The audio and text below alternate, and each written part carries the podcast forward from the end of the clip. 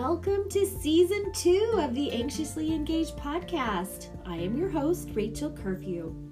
But if we haven't met yet, I'm a wife, a mother, a member of the Church of Jesus Christ of Latter day Saints, and a certified coach specializing in anxiety and helping individuals live their life even more anxiously engaged.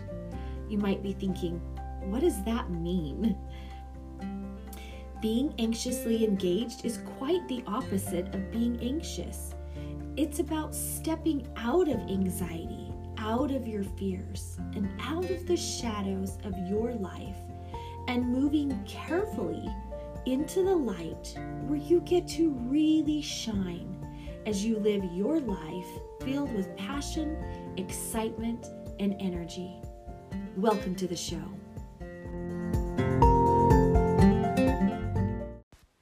You ever learn something as you're teaching it for yourself and then you just get so excited and you want to share it? That's kind of what just happened with me. This morning I had the pleasure of teaching a class that is called Flourish, and I teach it once a month. It's kind of a bonus class for the women who are in my Anxiety as a Gift program. And once they sign up for Anxiety as a Gift, they get to come to this class once a month on Zoom, live in person, every month, just for free as a bonus. And um, it's a great place to review strategies that they've learned or to get a little extra coaching help to connect with the other ladies or to build on some of the topics and concepts that they've learned in the co- in the course. So, I just really love this course because I know all the ladies in the course so well having worked with them and coached them and I just really love them. And so today when I was sharing a message with them, and all of a sudden I was having some little aha moments as I was teaching it. Like I said, I just had to share some of them with you. So, um, this is just a few thoughts from that class this morning, and I hope maybe it will touch you in the way it touched me and some of the ladies in the group. One of the things I teach all the time, whether you're in my programs or my private coaching or wherever you come across uh, your path cross with mine is that our brain is constantly pulling in so much information. Studies vary, but somewhere between 60 and 80,000 pieces of information your brain has to process every day. And I tell my clients it's a little bit like an initial sorting system. Your brain is always asking pain or pleasure, pain or pleasure, pain or pleasure, just so it knows kind of a general lump category to put some of that information in as it's coming in at such a rapid pace. So, uh, as you're getting ready to do something like brush your teeth, your brain says, oh, pain or pleasure. And if it's you know, brushing your teeth isn't something that bothers you, you've done it for a long time, you don't have sensitive teeth, there's you like your toothpaste, whatever it is, your brain's going to go, "Oh, okay, this isn't painful. This is pleasurable. This is okay. We can do this."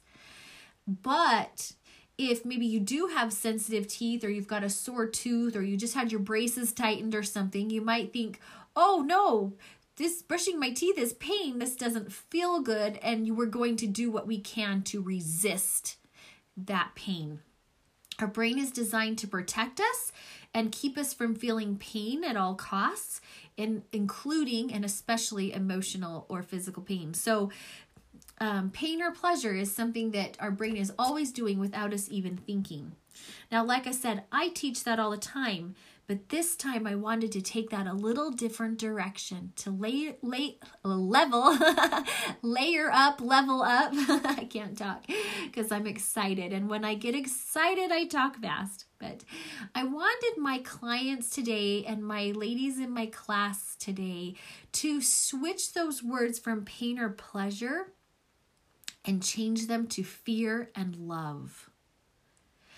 I don't know about you, but just the very thought of putting love in there changes things for me. It softens my heart and it opens up curiosity. So, let me just share a few of the thoughts that I shared with the ladies today. And like I said earlier, see if it touches you in a way that maybe touched me or touched these ladies.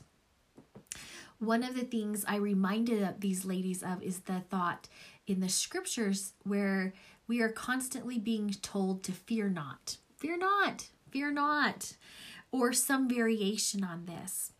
And I listened to a minister of another faith doing a um, a, speech or presentation of sorts. I'm not sure who exactly he was addressing, but he was talking about that when we read or hear the words do not fear or a version of them, what we're really wanting to be focusing on is the thought, I am within reach and I am capable of handling that fear, walking you through that fear.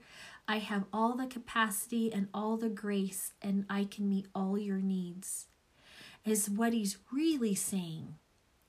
And for me, that changed the thought of my fears. If I have a fear, it's okay because Savior's right there. He's within my reach.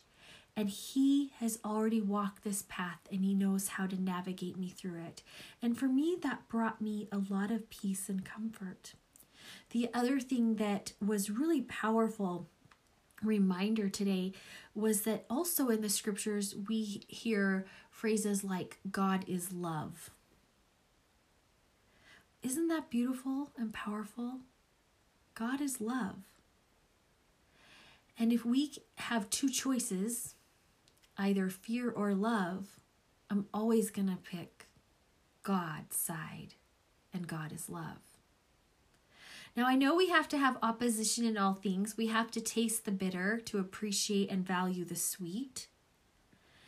But the more we can focus on the love side of this process, the more sweet and goodness we will have in our life. Another thought that popped up as we were talking today in the Flourish class is that the world's view of love is very different than God's view, right? So, the world's law or the world's view, love is distorted. And we hear all the time that the adversary takes the things that are the most sacred and the most holy and tries to twist them and distort them. And God's love is so sacred and holy and special and unconditional as far as how he shows up for us. Of course, the adversary is going to want to twist that and distort that. So, the world's view of love is things like, well, I will love you after you do ABC or one, two, three. You might hear that in parenting when a parent says, if you get good grades or after you clean your room, then I'll love you and connect with you and spend time with you. Sometimes we hear that in marriages too. I'll be intimate with you after you do whatever, get a raise, buy me a new car, uh, take out the trash, pick up your socks, whatever it is, right? The world's view of love is distorted from God's view of love. So, God's law of love is this You are love because you came from love. You were divinely created by a God who is love and who loves you, which means you have that within you. And so the way you show up in difficult moments or even fearful or painful moments is how you give love to others and it teaches others who you really are and it teaches them about who God is and that God is love and that God loves them. Now, I am not saying that if somebody truly hurts you or is dangerous or uh, toxic or, or situations like that, I'm not saying just show up with love and give them a free pass. I'm saying you still need to have safe boundaries. You still need to be smart. You still need to empower yourself to make sure that you're safe and doing good things. But there's a lot of things we could show up with love the irritations, the annoyances, the grievances, some of those little things we really could show up with a more loving heart instead of shutting down before we even get a chance to show or give or receive love, right?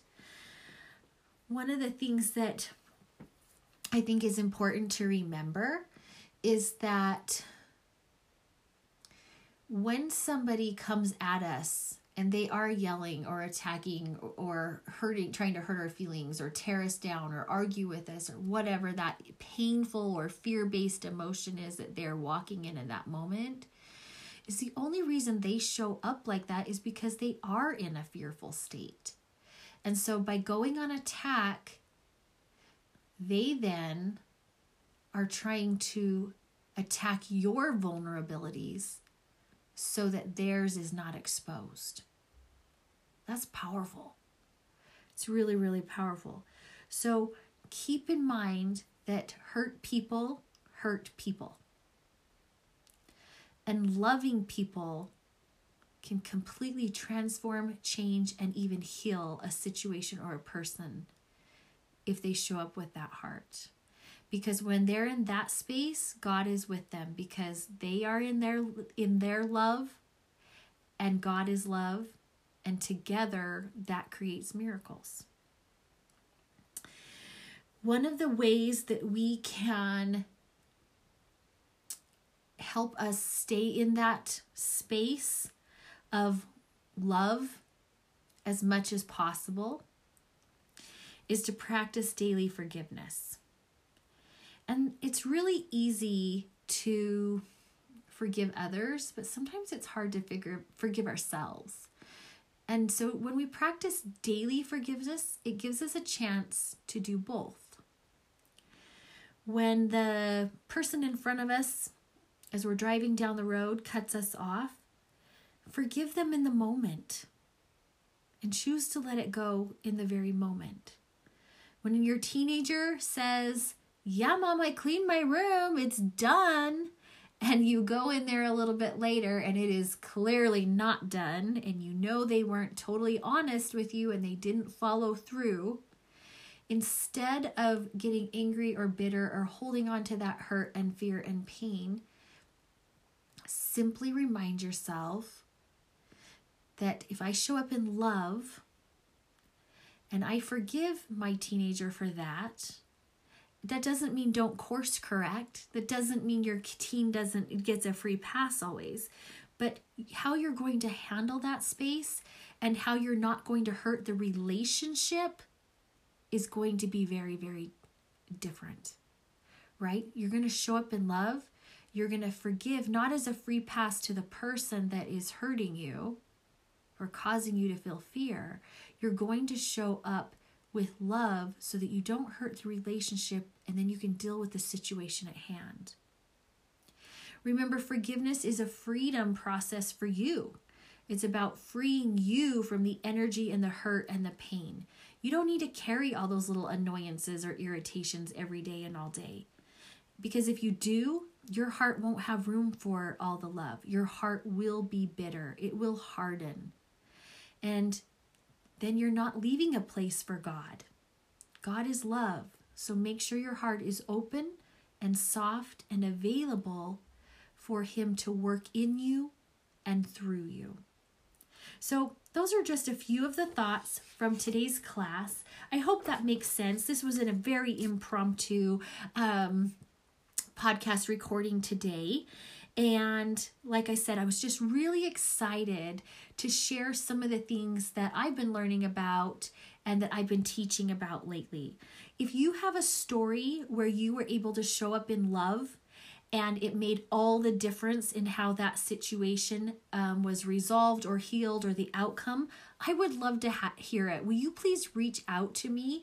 Um, you can find me on facebook or instagram or you can always email me at hello at rachelcurfew.com and i would love to hear your inspirational story about how you stepped into love away from the fears and the hurts and the pains and created something really beautiful for you and, and possibly someone else if you'd also like any other information about um, the Flourish class or our Anxiety is a Gift class or how you can work one on one with me, please also reach out. I love answering questions and I'm always happy to do so.